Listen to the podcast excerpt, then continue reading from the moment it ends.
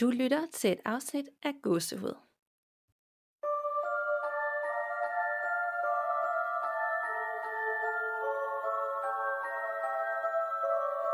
Hej Nana, Hej Danika.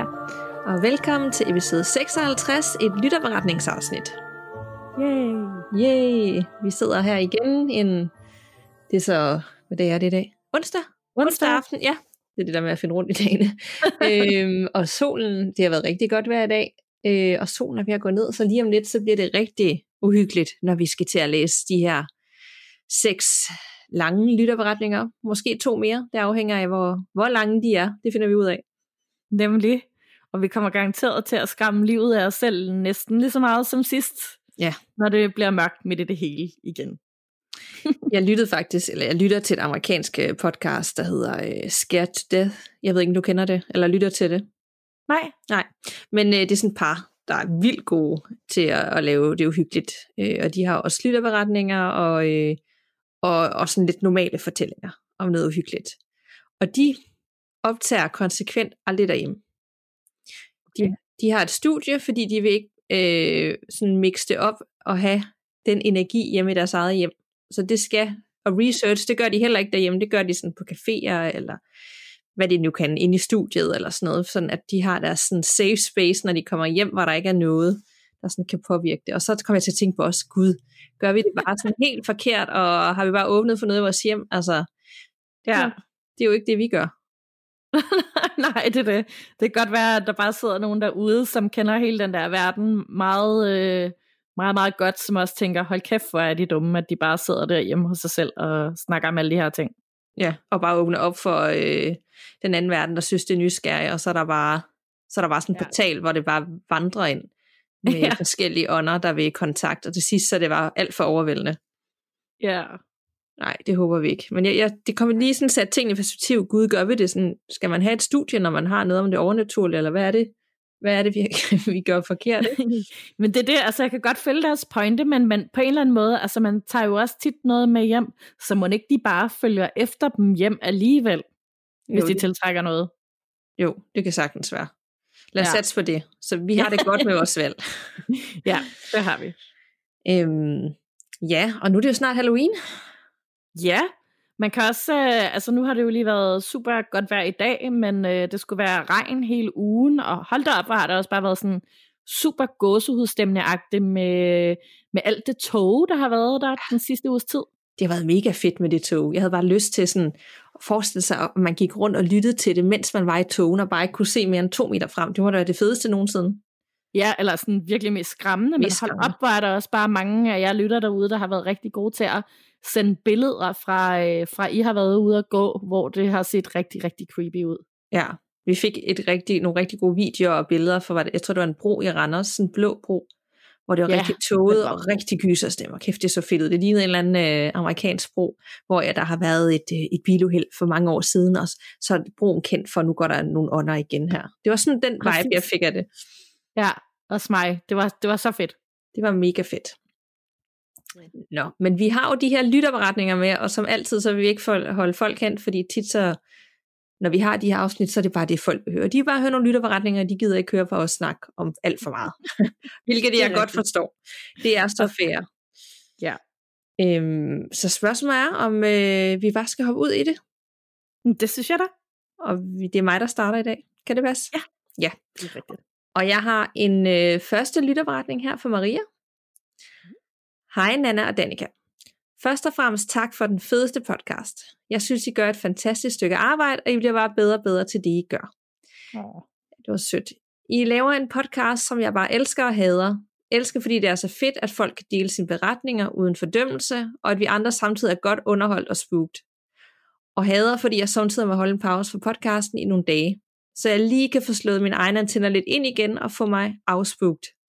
Så keep up the good work, girls. Tusind tak. Det kan jeg så godt forstå. Jeg vil have det på præcis samme måde, altså ja. Vi gør jo det samme selv. Så. Nemlig, ja. Og hun har også lige et PS. Hvis jeg kan komme med et lille ønske, så kunne jeg godt tænke mig at høre flere interviews med klavianter. Jeg synes, det er så spændende at høre om, hvordan de oplever det, og hvordan de kommer i kontakt med de afdøde. Jeg var selv ved en på min forlappen, som blandt andet forudsagde, at vi ville komme til at bo på en stor gård engang. Ja, så nu til sagen. for jeg har en beretning, jeg gerne vil dele. Den er ikke super spooky, og så alligevel, for der er jo tvillinger involveret. Og det er sjovt, hun skriver det med tvillinger. For en eller anden måde, så er tvillinger jo tit sådan genstand for noget uhygge. Jamen, det er altså, lige så snart folk siger tvillinger, så ser jeg bare de der to tvillinger for øh, ondskabshotel for mig. Ingen løgn. I oktober 2008 købte min mand og jeg en stor dejlig bondegård. Den var alt, hvad vi drømte om. Den ligger nemlig lige ned til fjorden i et naturskønt område med masser af plads til min heste.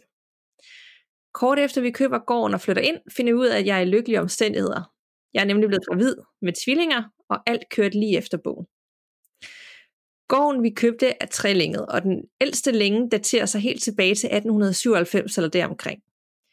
De øvrige dele af gården blev bygget efterfølgende, og der lå tidligere et stuehus lidt længere fremme, og det kan I se på det billede, jeg har vedhæftet for arkiv.dk, og tak for tippet med det. Hmm. Og I må gerne vise billedet, hvis I vil, for det kunne sikkert give lidt ekstra krydderi til historien. Billedet er taget i 1930, og gården ser noget mere prangende ud i dag. Og jeg tænker, at vi lægger det her billede op i Facebook-gruppen den dag afsnittet udkommer, så folk ligesom kan have noget at forholde sig til, når den her historie fortælles. Fantastisk. Ja. Nå, tilbage til tvillingerne. Jeg fødte to sunde og dejlige enæggede tvillingdrenge i 2009, og alt var lykke og idyll i starten. I det omfang, dobbeltamning døgnet rundt selvfølgelig tilladte. det. Og alt ved stedet virkede normalt, indtil drengene var cirka to år gamle. En morgen, da vi skal ud af døren og afsted til dagplejen, går vi ud af hoveddøren. Drengene går først ud af døren, side om side. Og lige i det, de træder ned ad trappen, stopper de bræt og fuldstændig synkron og kigger begge op, som om der stod en høj person lige foran den. Hvad er der, drenge? spørger den, hvor til de svarer. Mand står der og peger begge op, og deres sprog er på daværende tidspunkt ikke så udviklet endnu. Jeg bliver lidt paf og siger, at jeg ikke kan se nogen mand, men de insisterer, mens de fortsat kigger lidt paf op på vedkommende. Det løber mig koldt ned ad ryggen, men jeg bevarer roen og kigger i den retning, de gør, og siger, Nå, du må lige have os undskyld, for vi skal altså afsted nu. Jeg har nemlig selv siden jeg var barn troet på, at der findes mere mellem himmel og jord, og jeg tænkte, at de i hvert fald ikke skulle føle sig misforstået, så jeg spillede bare med på den. Herefter begynder der at ske skræmmende ting, eller rettere mine børn begynder at blive generet, fordi mine sønner begynder på skift at blive vækket mange gange i løbet af natten og siger, at det er manden. Især inde på min ene søns værelse peger min søn altid det samme sted hen om natten, i et hjørne ved hans skab, og siger grædende, mand står der. Og det kunne ske, at de blev vækket mellem 3 til 7 gange i løbet af natten. Og det var som oftest mig, der kom ind til den, da jeg lettere vågnede min mand. I starten blev jeg meget spugt, men efterhånden begyndte jeg at blive meget irriteret på vedkommende, og jeg sagde til ham ud i mørket, at hvis han ikke stoppede med at genere min drenge, så ville jeg komme og få nogen til at fjerne ham. Min ene søn fandt jeg ofte ind imellem dynen og dynbetrækket, fordi han var så skræmt, at han havde gemt sig. Og de gange det skete, blev jeg virkelig rasende på manden og troede med at få ham smidt ud.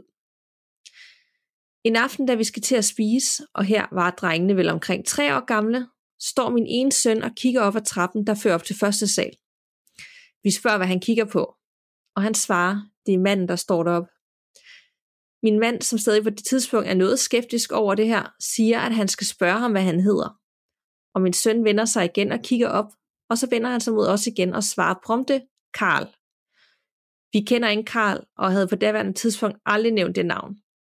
Vi får dog et par dage senere at vide af en nabo, der har boet herude i mange år, at der arbejdede en sur gammel mand på gården en gang tilbage i 60'erne, som ikke kunne lide børn, og han hed Karl. Så gik min mand med til, at vi fik en klaviant. Så hun kommer ud, og vi giver hende ingen ledetråd, fordi min mand gerne vil teste, om hun rent faktisk kunne det, hun sagde. Så vi siger ikke andet, end at der er noget, med vores drenge er bange for.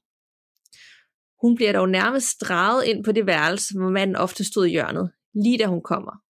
Og hun spørger, sover drengene herinde? Hvor til at svare, ja. Her kan de da umuligt sove godt, svarer hun. For der er nemlig en mandlig energi herinde, og den er ikke venlig sindet. Han vil nemlig ikke have, at børnene er herinde, hun går i gang med at hjælpe ham over på den anden side, og min ene søn er allerede inde på værelset imens. Men det siger hun, han gerne må, for så kan han se, at han går over. Hun siger, at min drenge er såkaldte englebørn, og at de er meget åbne og sensitive og kan se ting. Mens hun fjerner manden, sidder min søn og leger, og pludselig lægger han sit legetøj og lægger sit hoved på mit lår. Jeg sidder ved siden af ham, og han falder næsten i søvn. Og i det, at klaverianten åbner øjnene igen, sætter min søn sig op og leger videre, som om intet var hent. Hun siger, at det er fordi manden var svær at følge over, og han derfor drænede rummet for energi, mens det stod på. Og det kunne min søn mærke, og derfor blev han kortvaret meget træt. Klavianten går også rundt på resten af gården og tjekker, om der er andre, og her finder hun en neutral person ude i min vands værksted.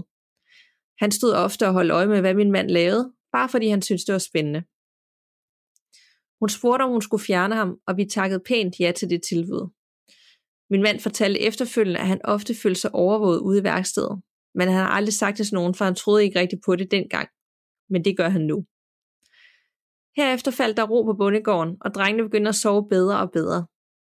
Vi snakkede lidt med den om det efterfølgende og sagde, at nu er manden kommet op i himlen, og lagde derfor efter låg på det, for ikke at skræmme den.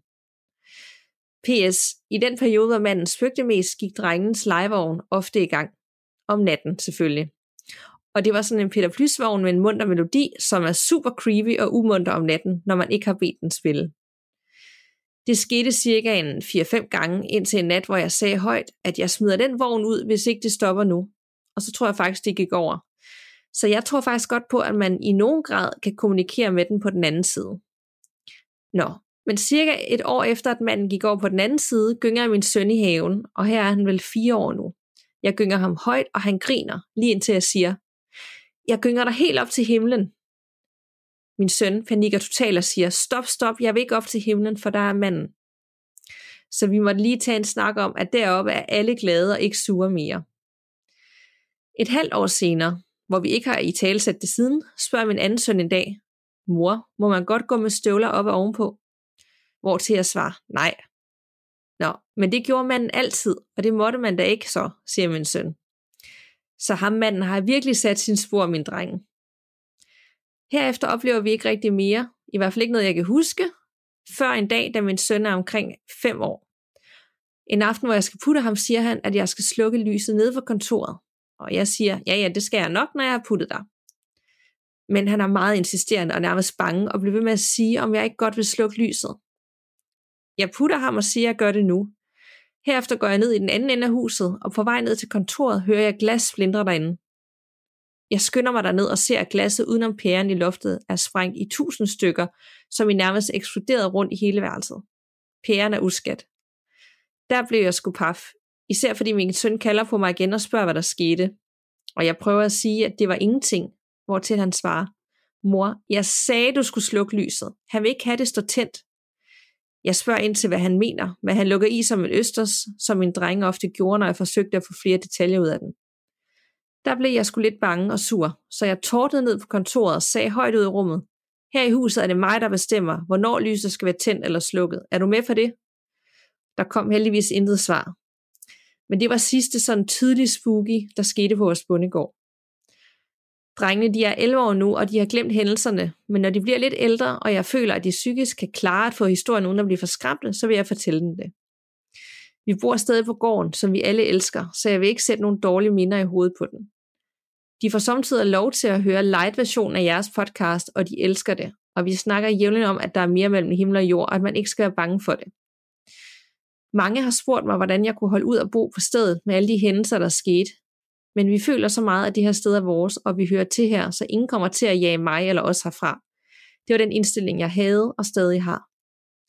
Jeg har også et par andre historier ærmet om øh, min egen barndom i et hus med uforklarlige lyde, og en historie om dengang min afdøde hund kom tilbage og hilste på, samt nogle smukke drømme, hvor min afdøde svigermor og bedste veninde kom og besøgte mig.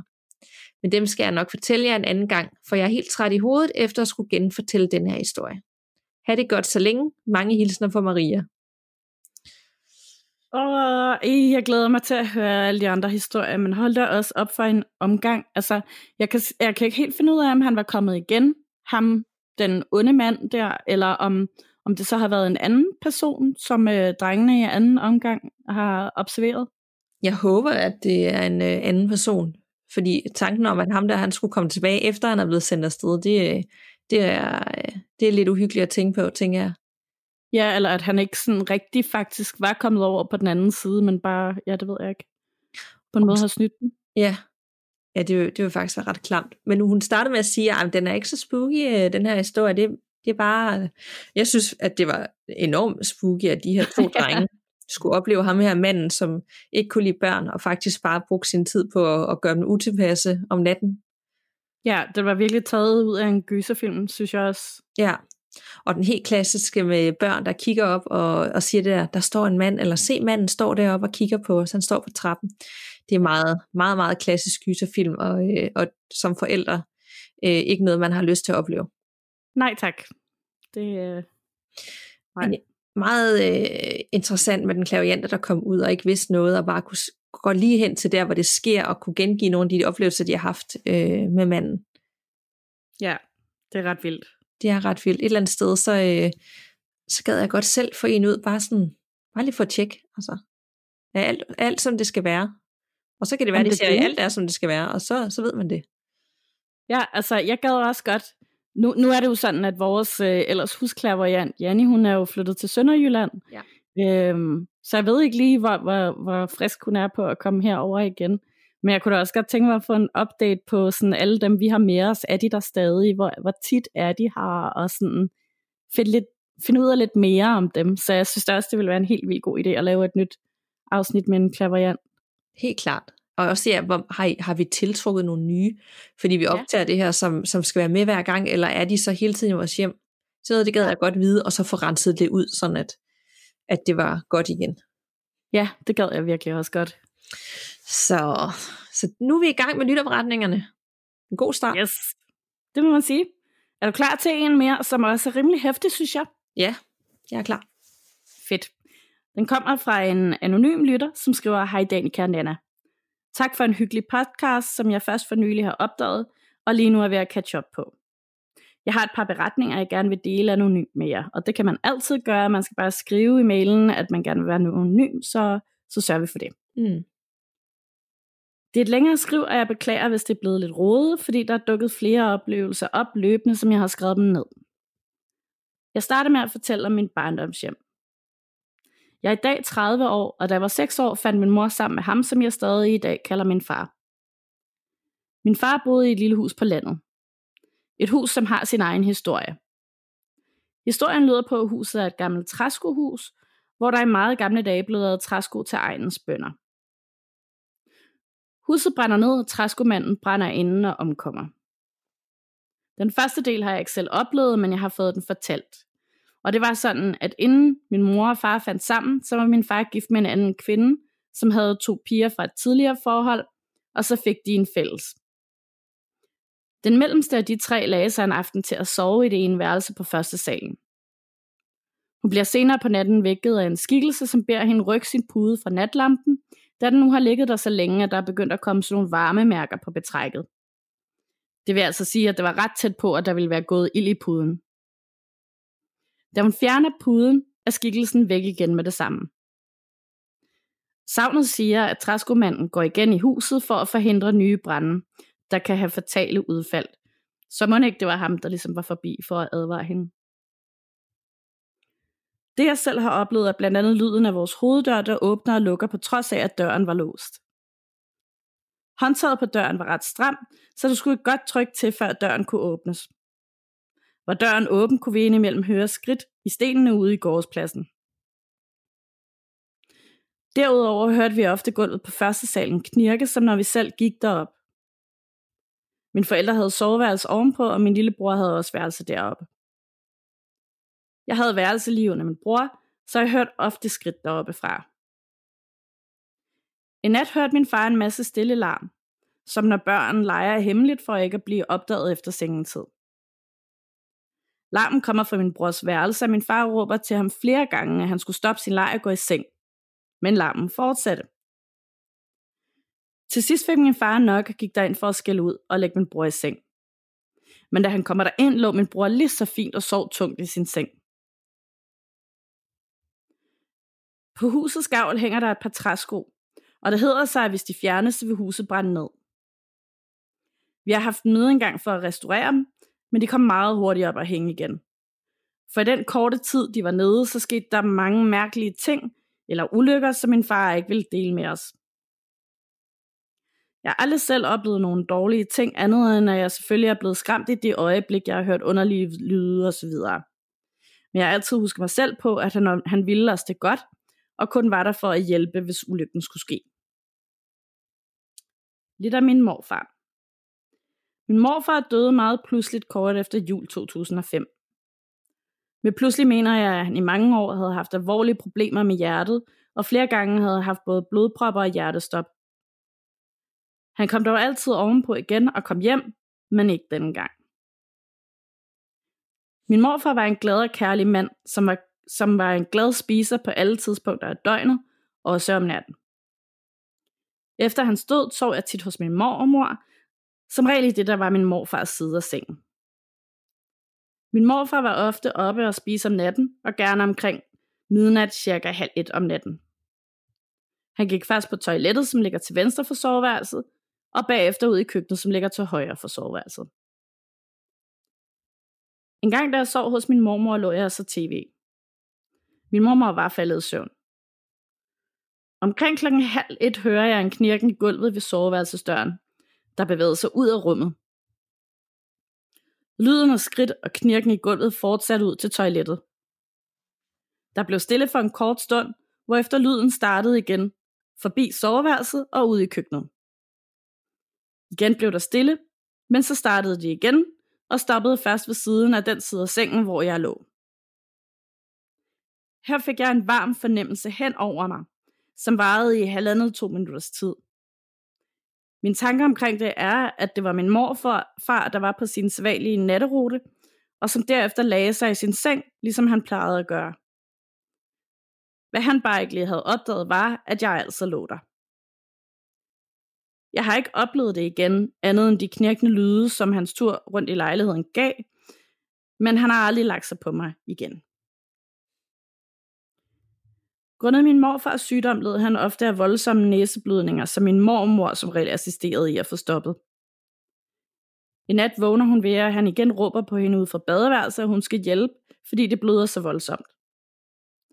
Min mormor vågner og styrter derud, men da hun kommer derud, er han selvfølgelig ikke at se, og først der husker hun, at han jo ikke er blandt os mere. I hvert fald ikke fysisk. Min morfar blev tilbage i 80'erne hjerteopereret, hvilket skulle vise sig at blive den vildeste oplevelse for ham. Han vågnede nemlig op under operationen. Under en operation får man, så vidt jeg har forstået, flere typer medicin, blandt andet noget smertestillende, og noget, der lammer kroppen, samt noget, der skal holde os sovende. Men den, der skulle holde ham sovende, mistede sin virkning. For min morfar vågner samtidig med, at lægerne skal sætte i gang i hans hjerte igen. Men hans krop er stadig helt lammet, så han kan ikke gøre opmærksom på sig selv, at han rent mentalt er til stede. Og han kan høre alt, hvad der foregår omkring ham. Så han hører, at de tæller 1, 2, 3, stød, og så hører han knaldet fra hjertestarteren. Det gentager sig et par gange, før de får gang i hjertet igen. Det er som sådan ikke noget overnaturligt i den historie, men det tager selvfølgelig søvnparalyse til et helt nyt level. Eller også var det en dødsoplevelse. Who knows? Lidt om søvnparalyse. Jeg har altid haft meget virkelighedstro drømme om mareridt, der altid har præget mit humør dagen efter, både positivt og negativt i alle dets facetter. Mine i forvejen meget, mange, meget livagtige drømmerier blev for 11 år siden taget til next level. Jeg har lidt rigtig meget søvnparalyse, og jeg har slet ikke tal på, hvor mange gange det er sket for mig. Det sker gerne i perioder, hvor jeg har været max stresset eller følelsesmæssigt presset, men det er heldigvis ved at være længe siden, jeg har haft de meget ubehagelige episoder. Men den episode, der har skræmt mig mest, var første gang, og den står stadig lysende klart for mig, som om det var i går.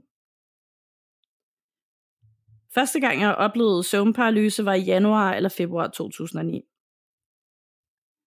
Min daværende kæreste og jeg var i december 2008 lige flyttet sammen i en fælles lejlighed.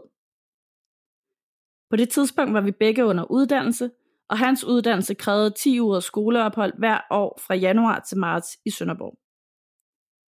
Så der var jeg ene og alene tilbage i en ny lejlighed, og det var selvfølgelig på en hverdag, hvor min daværende kæreste befandt sig i Sønderborg.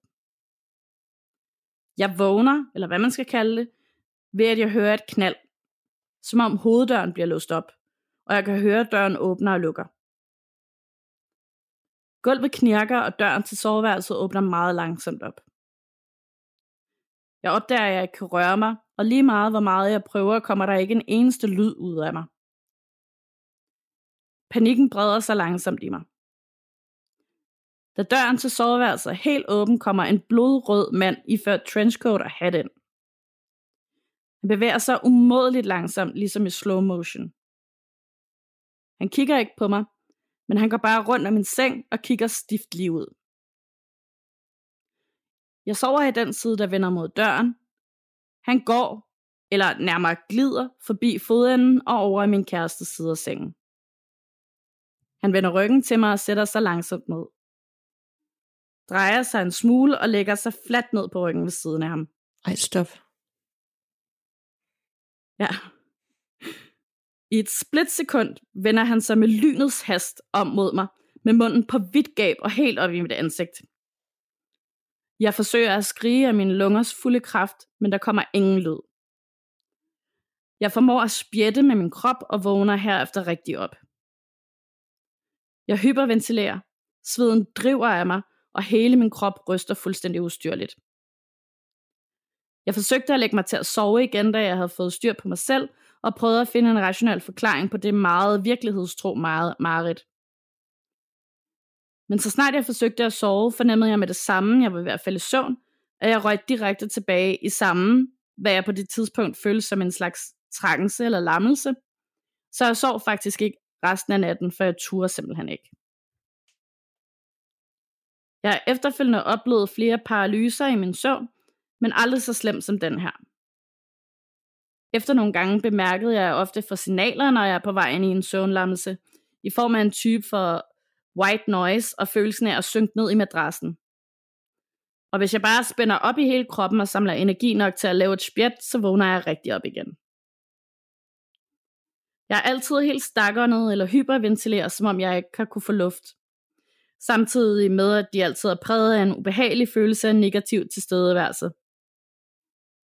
Min søvnlammelse sker altid på vej ind i min søvn, så det kræver, at jeg står helt op og eventuelt går ud og får noget frisk luft eller noget at drikke, før jeg kan lægge mig til at sove igen.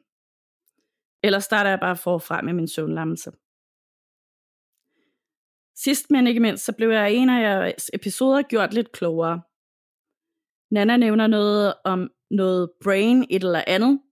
Jeg kan lige indskyde, at det er brain saps, øh, og at hun oplever det som en elektrisk lyd. Jeg vidste ikke, det var en ting, men oplever i ny og næ voldsom knald eller brag, som river mig ud af min søvn. Har egentlig troet, at det var mig, som var lidt småtosset, da jeg hver gang har tjekket hele min bolig for at finde det, der er faldet ned, men der har aldrig været noget. Det er i hvert fald rigtig ubehageligt. Jeg glemte også lige at nævne, at min søvnparalyse til, side, til tider kommer i en udvidet version. En ud af de mange gange, jeg har oplevet søvnparalyse, har jeg samtidig haft af mangel på bedre begreb, en ud af kroppen oplevelse. At jeg ser mig selv oppefra, fra et hjørne af rummet liggende i sengen, og ser, hvad jeg nu end drømmer om nærme sig, imens jeg ligger og ikke kan bevæge mig. Jeg sapper lidt imellem at være i min egen krop og opleve selve paralysen, og så til følelsen af ikke at kunne røre mig, for dernæst at se mig selv udefra. Og så er jeg i mellemtiden kommet i tanke om en anden oplevelse, som jeg havde for nogle år tilbage. I 2004 vågner jeg en nat ved, at min mor skriger fra toilettet efter min far, som sover op på første salen. Jeg fornemmer noget helt galt, men jeg tør ikke gå ud for at se, hvad der sker. Det viser sig, at min mor har været på toilettet og har mærket en lille fod, da hun skulle tørre sig. Min mor er simpelthen ved at føde alt, alt for tidligt i cirka 25. graviditetsuge. Min søster overlever ikke. Men præcis et år efter, på nøjagtigt samme tidspunkt, vågner jeg igen ved lyden af min mors skrig. Selvom der jo ikke var noget.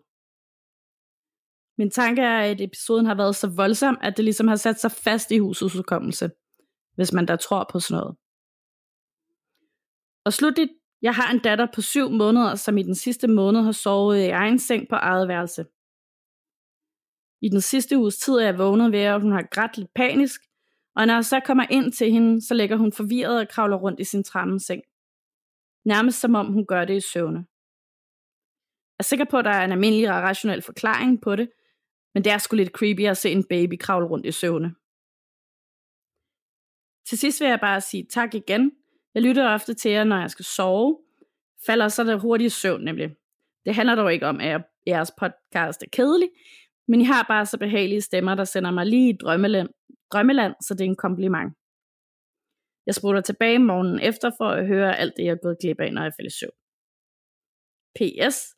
Jeg både hader og elsker jeres lydeffekter. De første gange, jeg hørte babyeffekterne, fik det mig ud af sengen for at tjekke til min datter på 6 måneder, hvilket var virkelig træls til sidst, indtil jeg opdagede, at det var jeres lydeffekter, og ikke min datter, der var vågen. ja. Det, ja, det er virkelig... sound effects. Dem har vi hørt meget for. Ja, det må man sige. Det må man sige. Hold nu op øh, en øh, beretning. Jeg vil sige, hele det der... Normalt så rammer det mig ikke ret meget, når nogen beretter om søvnparalyse.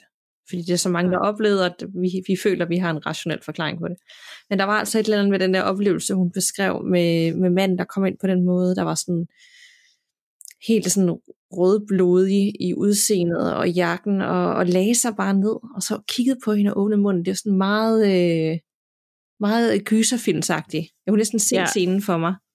Præcis, også det med, at han bare sådan lige super hurtigt vender sig om med munden åben og sådan nærmest skriger af hende agtigt, og at hun bare ligger der og ikke kan gøre noget af. det er virkelig, virkelig ulækkert. Det er da vildt voldsomt, og jeg forstår, jeg vil udmærket heller ikke have lagt mig til at sove igen, velvidende, at det vil øh, starte forfra. Altså man er ikke i tvivl, når man kan føle den her følelse af, nu, nu er det på vej tilbage til det samme. Præcis. Så, øh, og, men så samtidig så fortalte hun det der med, at hun så sig selv udefra, så jeg blev sådan lidt i tvivl om, har hun nogle evner, eller er vi uden virkelig udvidet søvnparalyse, fordi det har vi da ikke snakket så meget om. Det er jo nærmest noget astral projection, hun havde gang i, ikke? Jo. Eller, hvor, eller hvad hedder det, når man kan se sig selv udefra? Er det det? Jamen, det er vel sådan en ud af kroppen oplevelse i virkeligheden. Ja. Ja. Meget, meget uhyggeligt. Ja, den virkelig, altså jeg kunne virkelig også genkende rigtig mange af tingene, og sådan, at jeg også godt lidt ved, at jeg er på vej ind i en søvnparalyse, når jeg ligesom sådan falder, falder ned i madrassen. Mm. Ja. Ja, så, kan, så får man så nogle, nogle gode måder, man kan komme ud af det, ligesom hun har fået på, sådan, at man med tiden sådan ligesom helt kan undgå det. Ja, præcis. Men det gør det jo ikke mindre uhyggeligt, det hun har oplevet. Jeg synes også fortællingen med moren, øh, der pludselig, den havde jeg slet ikke set lige komme, at så hendes søster var på vej ud, og den så sidder i, i huset. Det der traumatiske oplevelse, det har været for alle. Altså, det ja. er forfærdeligt. Ja. Ja. Så, Sådan wow. et energi-imprint-ting, ja. Ja. Det, ja. Så det var egentlig oh. en, øh, ja, apropos øh, søvn, så øh, jeg sover jo også rigtig dårligt. Og det, det gør jeg bare generelt, og jeg synes sgu ikke rigtig noget virker. Så jeg har booket tid ved en øh, noget Reiki healing. Kender du det? Ja, ja, ja, ja. Jeg har, eller jeg, ikke sådan indgående, men jeg har godt hørt om det ret mange gange. Ja, jeg har aldrig prøvet det før. Men mm. det var fordi en, jeg kendte, havde været øh, til det herinde i København. Og så tænkte jeg, for det skader ikke at prøve. Nej, det gør det nemlig ikke. Så whatever works. Så det skal jeg næste uge. Så det kan jo være, Ej, at jeg bliver spændende. klogere på øh, min søvn og nogle ting, jeg ikke forstår. Ja, det håber jeg da. Virkelig. Ja. Så hvis det, så skal jeg nok lige berette om, om det, hvad det var for noget. Fantastisk. Ja. Nå, men sikke en, øh, sikke en beretning. Jeg føler, at vi har sådan meget, øh, meget vilde oplevelser til at starte med. Ja, det må man sige. Den var virkelig, virkelig ret hæftig, ja. Jeg har altså også en, en ret vild her. Ikke lige så lang, men den, øh, den handler om dobbeltgænger. Uh, uh, uh ja. yes. øh, er du klar? Ja. ja. ja. Hej igen. Og det er for anonym. Og det er fordi, den her anonyme har skrevet tidligere. Og så øh, kom personen lige i tanke om, der var sket noget andet. Jeg blev lige grebet af jeres lytterforretning om dobbeltgænger. For sådan en historie har jeg også, og den får I her. Min mand er fra Montenegro, og vi har så en feriebolig dernede, hvilket gør, at vi kommer så ofte som muligt. Første gang jeg kom derned, var det rimelig tydeligt, at jeg stak lidt ud med mine nordiske gener, rødblond med blå øjne, og på tær rammer jeg de 160 cm. Balkankvinderne derimod er nogle høje, mørkhårede nogen, og det er umiddelbart ikke her, jeg møder en dobbeltgænger. Eller er det? En aften tager vi ud for at spise, og vi sidder på en terrasse uden for restauranten, da en ældre kvinde kommer gående forbi. Hun, kigger, hun kigger flygtigt på mig, for derefter nærmest forskrækket at kigge meget intens på mig. Jeg har indtil nu oplevet både flere kigge og røre ved mit lange rødblonde hår, og jeg lægger ikke så meget i kvindens stigen. Vi går ned langs vandet hjemad, og jeg ser kvinden igen. Hun holder øje med mig og min mand, mens vi går. Jeg spørger så min mand, om han kender hende, og han fortæller, at hun er kendt som en lidt skør dame i byen. Okay, det forklarer jo hendes opførsel, tænker jeg. Men jeg synes alligevel, det er noget hyggeligt over hende. Vi kommer hjem, og min svigerforældre kommer forbi til et glas vin. Vi har ovenover garagen en stor terrasse, hvor vi sidder, og dermed også meget udsyn over gaden og de nærliggende huse. Jeg rejser mig op for at kigge lidt på solnedgangen over bjergene, da jeg stivner. Damen står, kunne hjælpe mig for enden af vejen og stiger direkte på mig. Okay, tosset, det her med verificeret. Vi takker af for aftenen og går i seng. Næste morgen går jeg alene til bageren, og jeg er på dette tidspunkt ikke flydende i mit serbiske, men jeg kan begå mig. Ind til bageren med mig, og her står der en ældre herre. Han er utrolig høflig, mens han kigger meget kærligt på mig. Han fortæller mig, at jeg ligner hans datter på en prik, og det synes jeg lyder ret utroligt, da jeg umiddelbart ikke ligner nogen herfra. Han kalder så på nogen i baglokalet. Mila, kom herud. Og hvem kommer fra baglo- baglokalet? Ja, det gør den gamle dame, som stalkede mig aften for inden, og jeg stivner. De taler sammen, og det er sådan en underlig stemning, og de kigger begge to så mærkeligt på mig. Damen, som jeg nu ved hedder Mila, går ud bagved igen og henter et indrammet billede. Hun giver mig det og peger på mig. Jeg kunne have sværet på, at det der, det var sgu mig. På billedet, som tydeligvis er ældre dato, kigger min dobbeltgænger på mig. Vi har endda samme skønhedsplet under øjet. Jeg er helt paf, giver hende billedet og nærmest styrter hjem. Jeg fortæller min svigermor om episoden, og hun fortæller så, at bæren og hans kone mistede deres datter, da hun var i 20'erne. Samme alder som mig. Vi går sammen derned igen og har en utrolig god samtale med den, og Mila holder hele tiden min hånd, imens hun græder. Jeg fik så ondt af hende. Det blev min go-to-bager hele den sommer, og jeg er kommet der i 10 år nu, og jeg bliver stadig modtaget med kys og tårer den dag i dag. På en måde synes jeg, det er så fint, at de mindes deres datter igennem mig, og jeg holder utrolig meget af den. Men guderne må vide, hvilken tilfældighed det er, at den der jeg, en islandsk pige, bosat i Danmark, ender med at blive gift med en mand fra Montenegro, og alle steder i verden ender en lille bager i en lille kystby, engang bosat af min dobbeltgænger. Mange hilsner anonyme. Og jeg er helt rørt. Hvor ja. er det bare... Åh, oh, altså... Er det vildt. Altså, det var næsten altså, hvad meant to be, at hun skulle der forbi. Ja, ja. Det, det tænker jeg også. Ej, altså... Hvor, hvor er det vildt. Det er så vildt. Og hende, der har skrevet den beretning, det er hende, der også skrev den beretning på Island, hvor de så ham komme gående gennem byen. Sådan helt drivvåd. Oh, ham, ja. der var faldet. Ja, det er den samme. Okay. Øh, det er ikke så lang tid siden, vi havde den lytterberetning, tror jeg. Hvis man lige vil genhøre den i et af de nye afsnitter. Så ja, sikke en oplevelse. Men var dejligt, at hun ligesom sådan selv har, har fået fred med det, eller hvad man skal sige, og så bare stadig kan sådan give dem det, forældrene der, at så har de noget at se frem til, når hun er der, og det er dejligt at se hende, fordi hun minder så meget om deres datter. Ja, men det må godt nok være mærkeligt at få stukket sådan et billede i hånden, og så tænke, det der, det er mig. Altså, det er jo mig, jeg kigger på. Vi ligner fuldstændig hinanden. Vi har de samme skønhedsfletter, og alt er ens. Altså, det må virkelig, virkelig være mærkeligt. Helt vildt. Især det med skønhedspletten, synes jeg er ret vildt. Ja. Jeg tror også, jeg vil gå sådan lidt panikagtigt først og tænke, ja, jeg tror bare, jeg lige smutter igen. Ja, ja. Så, øh, og det er ikke fordi, det er ens betydende med, at der er noget overnaturligt til stede her, men det kan godt være lidt skæbneagtigt, at hun lige skulle møde de her, det her forældrepar, som på tragisk vis havde mistet deres datter på samme Helt alder. Klart. Så ja, tak for den. Må man sige. Skal vi snuppe en mere? Ja. Jeg har en fra Sissel, som skriver, Kære Nana og Danika, tak for en u i parentes hyggelig podcast. Jeg tænker, jeg vil tilføje lidt til jeres lytteberetninger. Jeg har oplevet flere ting, siden jeg var teenager, og I får de to første oplevelser her. Jeg voksede op på landet i et gammelt hus, der er opført tilbage i 1800-tallet, som arbejderbolig til dem, der arbejdede på, en, på et den nærliggende gods. Siden dengang har der gået har det gået igennem nogle renoveringer indvendigt, så det til sidst endte ud med at blive to separate boliger i et hus. Hele min opvækst har min faster og onkel boet i den ene ende af huset, og mine forældre og jeg i den anden. Jeg havde dermed et tæt forhold til min faster og onkel. De var en del ældre end mine forældre, og mine forældre har fået mig sent, så min faster og onkel blev nærmest som en slags erstatningsbedste forældre for mig. Jeg havde nemlig kun min mormor.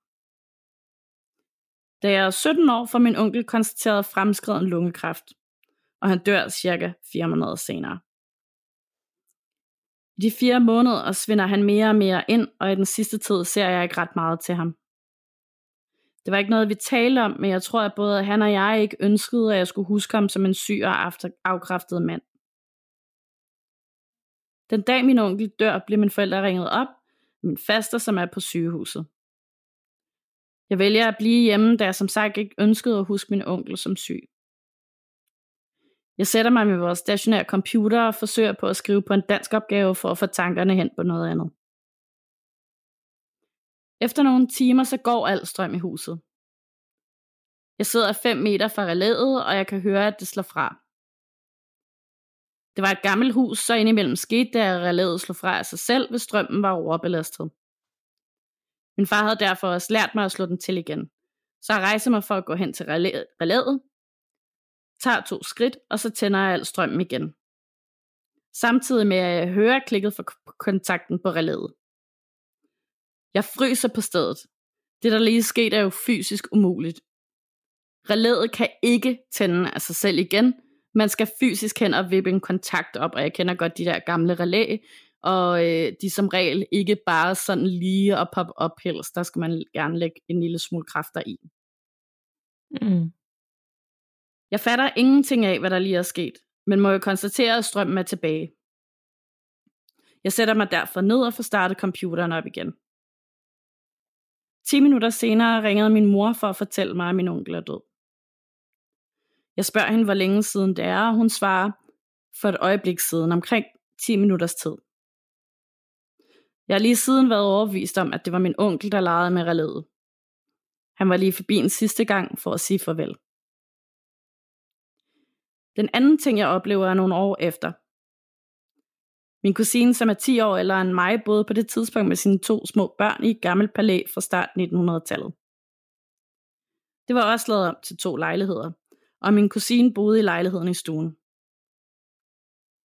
Hun havde franske døre mellem sin spisestue og dagligstue, som altid stod åbne. Vi sidder en sen aften og ser en film. Der er mørkt i hele huset, bortset fra i dagligstuen, hvor vi sidder. Ud af øjenkrogen fornemmer jeg, at noget bevæger sig ved de franske døre, så jeg vender blikket væk fra tv'et og kigger derhen. Jeg regner med, at det er et af børnene, der er vågnet. Det jeg ser er dog overhovedet ikke forberedt på. Langsomt går en kvinde forbi døråbningen ind i spisestuen. Hendes blik er rettet fremad, så jeg ser hende i profil. Hun er iklædt en kjole, som klart er fra slut 1800-tallet, start 1900-tallet. Hendes hår er sat op, og hun går med en meget rank ryg. Hun passerer døråbningen, og så er hun væk. Ingen lyd, intet. Jeg sidder og stiger på døråbningen, og kan ikke helt fatte, hvad det er, jeg lige har set. Min kusine opdager, at jeg sidder og stiger og spørger så, hvad der er galt. Jeg starter med at sige, du tror helt sikkert, jeg er sindssyg, men... Og så forklarede jeg hende, hvad jeg lige har set. Min kusine er dog slet ikke overrasket og fortæller, at hun selv har set hende et par gange. Hun går fra køkkenet gennem spisestuen for så at forsvinde. Hun fortæller mig også, at hun har haft sin mormor på besøg, som kunne høre heste vrinske, når hun stod ude i køkkenet. Det skal dertil siges, at køkkenet var placeret i en tilbygning til palæet, som var kommet til langt senere. De første mange årtier, så stod der en hestestal lige der. Det var det for denne gang. Resten får en anden dag. Kram fra Sissel. Ja, altså... Øh, 40 procent af beretningen, der var ikke noget, øh, der var ikke noget lyd her. Jeg har hørt brudstykker. Ja, hvad ja, så jeg håber, vores lytter har kunne høre dem, ellers må vi lige gennem høre det inden. øh. Ja, ja, Men, ja. Sige, de, de første to-tre minutter, der var bare ingenting. Så, og så Ej, lige pludselig, hvor så underligt. den alt op, hvad du havde sagt. Øh, og så her til sidst, så tager den lige så sådan 5 sekunder ud. Så man, sådan, man gætter sig lidt til, hvad det handler om. Ej, okay, shit, var mærkeligt. Ej, jeg håber virkelig, det bare er sådan... Jeg håber bare det her. Ja, ja. Underligt. Øhm, ja, så jeg fik fat i det til sidst med huset og onkel. De to ting fik jeg fast i. Ja. Eller fat Ja, i. ja. Så, øhm, men øh, meget vildt med det der strøm. Nu, jeg har ikke prøvet at have sådan en strøm. Det havde du i et hus. Ja. Ja, ja. Ja, Det der relæ, ja. ja. Øhm, ja, det er, det er ret vildt. Jeg tænker også helt klart, at det har været hendes onkel, der lige har været forbi for at gøre opmærksom på sig selv der. Når det lige passede med, at det var på det samme Ja, tidspunkt. præcis han samme tidspunkt. Det er i Ja. hvert fald øh, en, en, en sidste tank nu, hvor hun ikke skulle være en del af, af det, og se ham på den måde, hvor han lige fik Ja. ja. sagt farvel på sin egen måde. Ja, Og, præcis. og så skift til øh, søsterens hus, hvor hun bare ser øh, decideret en, en dame. Virkelig vildt, og at kusinen bare sådan, nå ja, men Men det, var, det var ikke søsteren, det var kusinen, det er rigtigt. Ja, Jeg ser, hvor meget jeg har fået fat i den her beretning. ja, ej, hvor irriterende. ja, jeg må lige genlæse den på mail. Fordi Ja, ja, forsvandt helt et sikkert. spørgsmål om den beretning, jeg kommer til, om, øh, om du så kan høre, hvad jeg siger. Det kan være, der er nogen, der ikke vil have, at vi fortæller de her beretninger. Ja, det er også lidt det, jeg tænker. Jeg håber, at jeg får lov til at lytte. Ja. Nå, men tak Ja. ja. for den. Er du klar til en til? Det kan du tro. Den er ikke så lang. Den er for Anne, men den er, den, den er på en eller anden måde meget skræmmende. Og jeg, ja, jeg forstår det ikke helt. Nå, hej med jer. Her er min fortælling om mit og min forældres møde med det overnaturlige. Det er en historie, jeg først har hørt i mine voksne år, og jeg er glad for, at jeg ikke kendte noget til det, da jeg var helt lille. Gør jeg klar til at blive forvirret. Da jeg blev født, boede mine forældre i et boligbyggeri sammen med min storebror. Det var fredeligt, og vi har aldrig de otte år, vi nåede at bo der, oplevet noget ubehageligt eller mystisk, ud over det her. En aften, da jeg var kun et par måneder gammel, lå jeg i min krybe og sov. Mine forældre sad i stuen og havde en babyalarm sat til. Jeg var altså i soveværelset og dem i stuen, og min storebror sad på sit værelse. På et tidspunkt besluttede min mor sig for at tjekke til min bror og jeg. Min bror sad stille, og alt var normalt. Da hun skulle tjekke op på mig, var jeg væk. Altså væk. Min mor panikkede med det samme. Jeg lå jo i en krybe, og jeg kunne ikke selv stå op, og min bror kunne ikke nå ned til mig, og min far sad sammen med min mor. Hele familien begyndte at lede, men jeg var helt væk. Jeg sagde intet, og de troede, jeg var blevet taget, men de havde jo ikke hørt noget. De ringede til min mormor og prøvede at finde en logisk forklaring på alt det her. Der gik nok omkring 20 minutter, hvor jeg var væk. Mens mine forældre og bedsteforældre sad og var i fuld gang med en eftersøgning i stuen, gik min far pludselig ind i soveværelset. Han fjernede sengen og alle de bedrollers, de havde. Sengen stod op i et hjørne, og der lå jeg. Helt inde i hjørnet, inde bag alle bedrolls, bedrollers og bag sengen. Jeg sov, og jeg sagde derfor intet. Min far han kunne ikke forklare, hvorfor han vidste, at jeg lå der. Det var jo ikke ham, der havde lagt mig der, men det var som om, det bare kom til ham. Jeg sagde intet, og jeg sov alt imens, at der er en, der har flyttet mig. Og jeg var intet kommet til, og ingen havde set noget. Jeg får det stadig dårligt, når jeg tænker på det. Hvad tror I, der er sket? Min far har altid troet meget på den åndelige verden, og jeg tror derfor, det var ham, der kunne finde mig. Måske var der en, der viste ham vejen. Jeg har også altid selv været meget modtagelig over for energier og skygger eller spøgelser, og fundet det meget fascinerende. Jeg har også haft en del søvnparalyser, men intet uhyggeligt. Men jeg vil aldrig blive væk igen, og derfor leger vi aldrig gemmeleg derhjemme. Tak for en god podcast. Altså, det kan jeg simpelthen ikke finde nogen logisk forklaring på. Er det uhyggeligt, at, at, at hun bare lå under sengen inde bag i hjørnet. Altså, Ja, jeg synes bare, det var sådan, jeg, jeg har heller ikke nogen forklaring på det, og om det ordentligt. Altså, det, synes bare, der var, det var bare klam på en eller anden måde. Det var sådan uforklarligt, forvirrende, frustrerende. Ja, det det. Altså, virkelig underligt. Altså, det kan vidderligt kun forklares med søvngængeri eller eller andet, tænker jeg. Jeg ved det ikke helt. Jamen, hun var jo to måneder, så der, der kravler du jo ikke lige ud af din seng. Nej, der kravler man i det hele taget ikke, gør man? Nej. Hun kan slet, Nej. man kan slet ikke andet end at ligge på ryggen, ikke? Nej. Nej, det er virkelig, virkelig klamt. Ja, virkelig klamt. Så, øh, så skal det være, jamen storebroren står der ikke kunne nå ned, fordi han var jo også helt vildt lille. Øh, Ja. Så skal det være nogle andre, der er gået i søvn og lavet et eller andet mærkeligt. Ja, Men de var jo også vågen. Jeg ved det ikke. Det er i hvert fald weird. Det er bare sådan rigtig mærkeligt. Super fucking underligt, ja. Ja, og så, og så sådan mange år efter få det at vide, og må være frustrerende aldrig. Jeg vil være som forælder være frustreret over, at jeg aldrig havde regnet ud, hvad der er sket, eller har fundet en forklaring på det. Ja, det vil jeg også. Så, øh, Unsolved mysteries, det uh, ja. Ja. nå. Har du en til? Øhm, jeg har Øhm. slet ikke lige tal på, hvor langt vi er.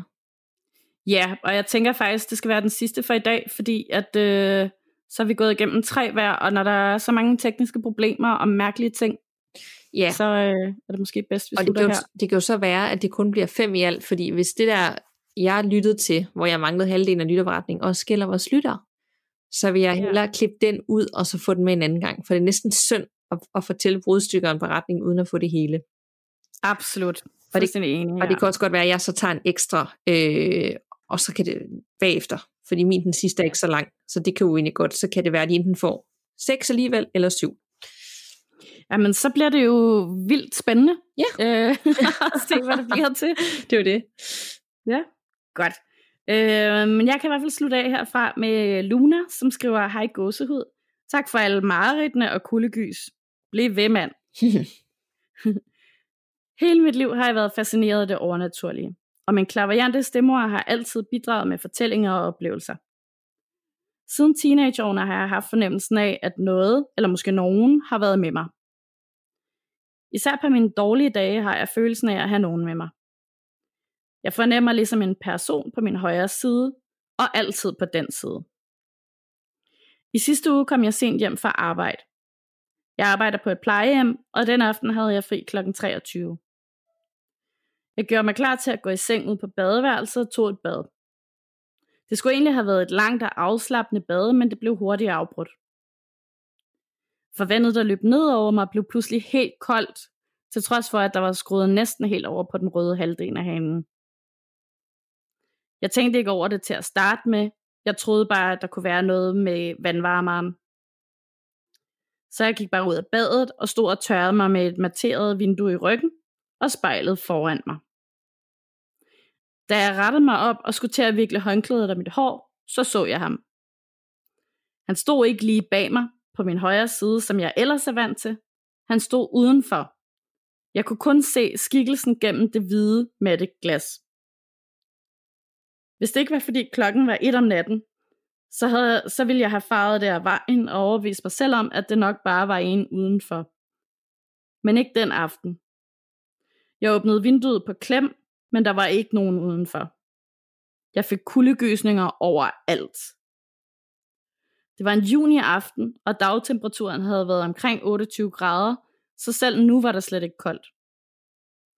Noget forskrækket smækkede jeg vinduet i og skyndte mig i tøjet. Jeg fornemmede nu en person ved min højre side, og smilende kiggede jeg om bag mig, velvidende at jeg nu havde selskab af en bekendt igen. Men jeg, jeg havde stadig en rigtig dårlig mavefornemmelse. Mit værelse ligger lige over for badeværelset, og jeg nærmest løb over gangen og ind i det. Jeg lagde mig dog ikke til rette, før jeg havde taget mod til mig og tjekket, at hoveddøren rent faktisk var låst. Det var den, og jeg gik ind i seng. Jeg lå og ventede og drejede mig ind til halv tre om natten. Men da klokken slog præcis 3.45 om natten, så vågnede jeg med et sæt, fordi jeg kunne høre nogen ved hoveddøren. Mine nøgler raslede i hoveddøren, og jeg satte mig op i sengen. Jeg listede ud i gangen og håbede på måske at se min far eller min stemor. Men der var ikke nogen til stede. Men mine nøgler, de hang i hoveddørens lås og gyngede frem og tilbage. Den var ikke låst mere. Jeg vendte mig om og så ind i mit mørklagte værelse. Mine hænder var helt svedige, og jeg kunne nærmest høre min puls. Jeg stod som lammet og så ind i mit værelse, og havde en fornemmelse af, at jeg skulle se noget. For øje på nogen måske. Jeg så intet, men besluttede mig for at sove på sofaen den nat. Jeg smækkede døren efter mig og fandt et tæppe frem. Min puls var næsten normal, og jeg lå der på sofaen, stirrede op i loftet, da det pludselig bankede på, inden fra mit værelse. Det var fire gange i træk, og til sidst rejste jeg mig og åbnede døren. Der skete ingenting, men jeg undskyldte alligevel ud i luften. Jeg skulle nødig gøre en ånd vred på mig over at have lukket vedkommende inden på mit værelse. Jeg sov ikke før klokken næsten var halv syv. Og jeg vidste stadig ikke, at det mest uhyggelige ventede mig. Da jeg mødte på arbejde næste eftermiddag, var en af beboerne døde og blev fundet af nattevagten. Han var såret ind ved tidtiden om aftenen. Jeg ved det ikke med sikkerhed, men måske var det ham, jeg havde taget med hjem, da jeg gik lidt over kl. 23. Tak for at læse min historie. Super fed podcast. Wow, altså. Ja. Wow. Den var fuld. Det var fuldstændig forfærdeligt. Øh, Virkelig. at se en, altså det var alle gyselementer, at se en i vinduet, mens man er i bad. Mega sårbar. Ja, Hoveddøren er pludselig åben. Vildt uhyggeligt. Og så, Jamen, der, der var ikke engang bare sådan noget op og ned i den her historie, så faldt man lige til ro igen. Nej. Det var bare sådan bang, bang, bang, bang, Ja. bang. Ja, jeg, altså jeg tror, vildt, at hun ikke bare flygtede fra lejligheden, Ja. og bare var udenfor. altså hvis det var mig, og jeg havde været ude at tjekke, at hoveddøren var låst, og den så lige pludselig var åben, og at mine nøgler hang der og bevægede sig, altså jeg var stukket af, det er helt sikkert. Ja. Og vildt, at man potentielt set kan tage noget med hjem fra arbejde, ikke? Som kan Jo. genere en hele natten. Ja. Ej, ej, ej. Jeg vil næsten også nå at tænke, inden jeg tænkte under, er det en eller anden seriemorder, der står og kigger ja. på Ja. mig der. Nu er min dør åben, nu er det slut. Præcis. Midt om natten, når man bare er helt væk, ikke? I sin søvn, og ja. Ja. Uh, Ej, det var virkelig klam. Ja. Og så var det det sket, sige. sagde hun i sidste uge, altså fra hun har sendt den. Ja. Ej, det kunne være meget interessant at høre, om der er sket noget siden, om hun er kommet af med ham, eller det bare var en enkelt nat, eller hvad fanden. Ja. Hold op. Ja, den kan vi ikke ende med, kan jeg mærke. Vi skal lige have en til. Okay. Den er ikke, øh, den, den er også hyggelig, men, men man må også sådan en god læring i. Så den er faktisk meget god at slutte af med. Super. Øh, og det er for anonym. Kære gåsede podcast.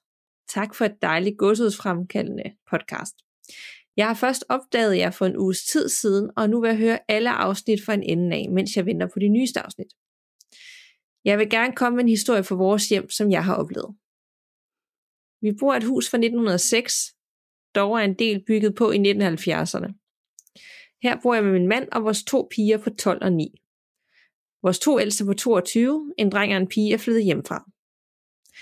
Vores ældste datter på 22 har altid været lidt utryg ved at færdes på gangen på første sal. Men vi har skudt det lidt hen og sagt, at hun nok havde en god fantasi. Da det dog blev ved, fortalte jeg hende, at det nok var farmor, der kom for at se til os og passe på os. Det hjalp hende lidt, og hun virkede ikke så utryg mere. Nu er vores to yngste døtre også begyndt at fortælle om, at de også er utrygge ved gangen på første sal. Igen har vi sagt, at det nok var en god fantasi, eller farmor, der passer på os. Vores yngste datter på 9 år er der begyndt at mærke mere end de andre. Hun føler, at nogen kigger på hende, når hun skal sove, og jeg har mange gange måttet sidde ved hende, til hun falder i søvn. Hun har også fortalt, at hun nogle gange føler, at der er nogen, der ærer hende på kinden, når hun sover. Det er hun dog ikke bange for, for hun føler, at det passer på hende. Nu har hun for nylig flyttet værelse til det værelse, vores ældste søn er flyttet fra. Her har hun flere aftener været virkelig bange. Hun kom tit grædende og bleg ned i stuen om aftenen og kunne ikke sove. Hun begyndte at fortælle, at hun følte, der var noget, der ville slå hende ihjel, og hun rystede af angst. Da det var sket et par aftener, hvor hun var virkelig bange, tænkte jeg, det her det går ikke, og jeg gik på nettet for at søge efter hjælp til problemet. Jeg fandt en hjemmeside, hvor en klaviant foreslog, at man selv kunne prøve at jage ånden, spøgelset, det væk, ved at tænde tre sterinlys og højt bede til, at de gik væk. Det prøvede jeg næste formiddag, da jeg var alene i huset. Jeg gik op på min datters værelse, tændte tre lys og bad den, der gjorde min datter bange om at stoppe med det og heller ikke forstyrre andre i huset. Jeg sagde, at jeg håbede, at det, der var der, ville give slip på stedet og få det bedre et andet sted, og jeg ønskede den alt godt. Så åbnede jeg vinduet. Det stod der godt nok ikke, man skulle, men det fik jeg bare lyst til. Jeg forlod rummet, mens de tre lys brændte endnu, og lod det være cirka 10 minutter. Siden dengang, som er et par måneder siden, har min datter ikke været bange. Hun mærker stadig nogen eller noget, der er hende ved kinden, men er ikke bange. Og jeg har ikke fortalt hende, hvad jeg har lavet, for jeg vil ikke gøre hende bange, og jeg vil ikke påvirke et eventuelt resultat. Nu håber jeg bare, at det bliver ved på den måde, og det, som gjorde hende så bange, ikke kommer tilbage. Og ellers må jeg prøve igen. Mens jeg gjorde det her, der bankede mit hjerte, og jeg var ret spændt på, hvad der skete. Men jeg blev mere rolig, mens jeg talte, og var opmærksom på at tale pænt til ånden. Jeg følte en lettende fornemmelse i rummet, da jeg bad ånden om at forlade stedet og få det bedre. Det var en meget mærkelig oplevelse, men også rigtig god. Jeg håber, I kan bruge min historie. Jeg er ret åben for, at der er mere end det, vi bare lige kan se, og har også andre små oplevelser, som jeg kan skrive til jer, hvis I mangler flere beretninger. Med venlig hilsen, den anonyme. Jeg synes bare, det var en, en fin en at slutte på, at, at skulle der ske noget, eller der er nogle børn, der er bange, at man, man så faktisk godt selv Man kan, kan faktisk godt gøre ja. noget, ja. I hvert fald selv forsøge at, at, at sige højt og, og følge de her små tips til at, at sende nogen videre. Ja. Inden man begynder at booke øh, klavianter, der kommer ud. Ja, helt klart. Øhm, for det er jo ret synd, at der er børn, der skal gå og have det sådan her så længe, hvis man faktisk, vi har haft flere fortællinger i dag, hvor børn har haft det dårligt, og så har man løst det på en eller anden måde. Øh, ja. Enten ved selv at gøre det, eller få en klaviant ud, der kunne hjælpe med at sende tilstedeværelsen videre. Præcis, ja. Ja. Man skal virkelig huske at tage det alvorligt, når børn er så bange, fordi ellers så kan det virkelig sætte sine spor. Det kan det nemlig. Og sur modig øh, lytter, der sådan lige selv ordner det. Jeg tror bare, jeg vil være tilbøjelig til at ringe til nogen. Ja, det vil jeg nok også. Øhm, jeg vil bare være bange for, at jeg gjorde forkert, eller tog flere ind, eller et eller andet. Gjorde nogen vred, ja. Ja, så de bliver rigtig sure om natten. Øhm, men mega cool og skønt, det virkede. Øh, altså, du gør det jo også, når vi har været hjemme med dig nogle gange, altså ikke det samme, men du gør nogle ting, har sådan et ritual, ikke? Øh, med selvi og du har sten og sådan noget. Altså, så man kan jo godt gøre nogle ting selv for at skabe nogle gode rammer. Ja, ja rense energien. Mm. Ja. Gør du stadig det nogle gange, eller er det sådan lidt forskelligt? Det er faktisk lidt, lidt lang tid siden, jeg har gjort det, men jeg tænker, at jeg snart skal have gjort det igen, ja. ja. Lidt, kan du også mærke sådan, at når du har gjort det, så er det nærmest lettet lidt, eller sådan i rummet? Føles det anderledes? Mm, nej, jeg tror, det er meget sådan psykisk placebo-effekt. Ja. ja. Ja, så føler man bare, at man har gjort noget. Ja, nemlig. Og det er lige så fint, synes jeg. Ja, ja, hvis, altså, hvis det føles, som det virker, så er det jo i bund og grund ligegyldigt, om det gjorde en forskel eller ej. Så længe man, man føler det. Så, øh, så kom vi igennem seks eller syv lytterberetninger, afhængig af, om, om din beretning gik igennem. Der var lidt tekniske ja. problemer. Og hvis, det er ret spændende. Ja, hvis du derude har nogle beretninger til os, så kan man altid sende den på gåsedpodcast.gmail.com, og det er gåsed med to af jer. Det kan være for dig selv, eller en, du har fået fortalt, øh, og så, øh, så får vi den ind i indbakken, og så kan det være, at vi læser den op på et tidspunkt. Vi har simpelthen så mange lytterberetninger nu, men det skal ikke stoppe folk for at sende deres ind, fordi vi, vi tager ikke bare forbundet længere. Vi, vi plukker sådan lidt ud, hvad vi synes, det passer, så vi ikke har øh, otte lytterberetninger om det samme. Nemlig. Vi kan godt lide ja. at komme godt omkring, og nogle gange så kommer der en lytterberetning ind, der er så sindssyg, at man ikke kan klare tanken om, om den læser jeg op om otte måneder. Altså, ja, så, så nogle gange så kan det også være, at der kommer nogle nyere, og så går vi lidt tilbage i arkiverne og sådan noget. Så send endelig stadigvæk, det er, ja, vi kan ikke, øh, man kan simpelthen ikke få for mange. Det tror jeg simpelthen ikke på. Præcis, og øh, vi får simpelthen så mange, at vi ikke kan nå at svare alle sammen med det samme. Men øh, vi lover, at vi altid skriver til jer, øh, når vi øh, har optaget den, og så skal vi nok sende en mail til jer om, hvornår I kan lytte til den. Ja. Og ellers ind i den private Facebook-gruppe, hvor der er godt gang i den med en masse uhyggelige aktiviteter hver dag for alle medlemmerne. Og det i sig selv øh, er også rigtig god og uhyggelig underholdning, om man lytter med til os hver anden uge, eller bare har gjort det et par gange. Så, øh, så kan den anbefales den gruppe. Den lever sit eget liv på den gode måde. Der er altid god underholdning derinde, ja. Ja, og Instagram. Og det er sådan de steder, vi er. Det er de to steder, ikke? Jo, det er ja, nemlig. Det er simpelt. Facebook og Instagram, gå ud podcast. Så fik vi alligevel optaget et afsnit, der var over en time. Jeg over. Det er som om, vi kan ikke komme under en time længere. Det kunne man engang. Nu er det som om, nu skal vi helst ikke over to timer, ikke? Så. Nej, præcis. Så, øh, men tak for snakken, Anna. Det var hyggeligt. I lige måde, ja. Og vi lyttes ved. Og pas på derude. Man ved jo aldrig, hvad der venter bag den næste dør.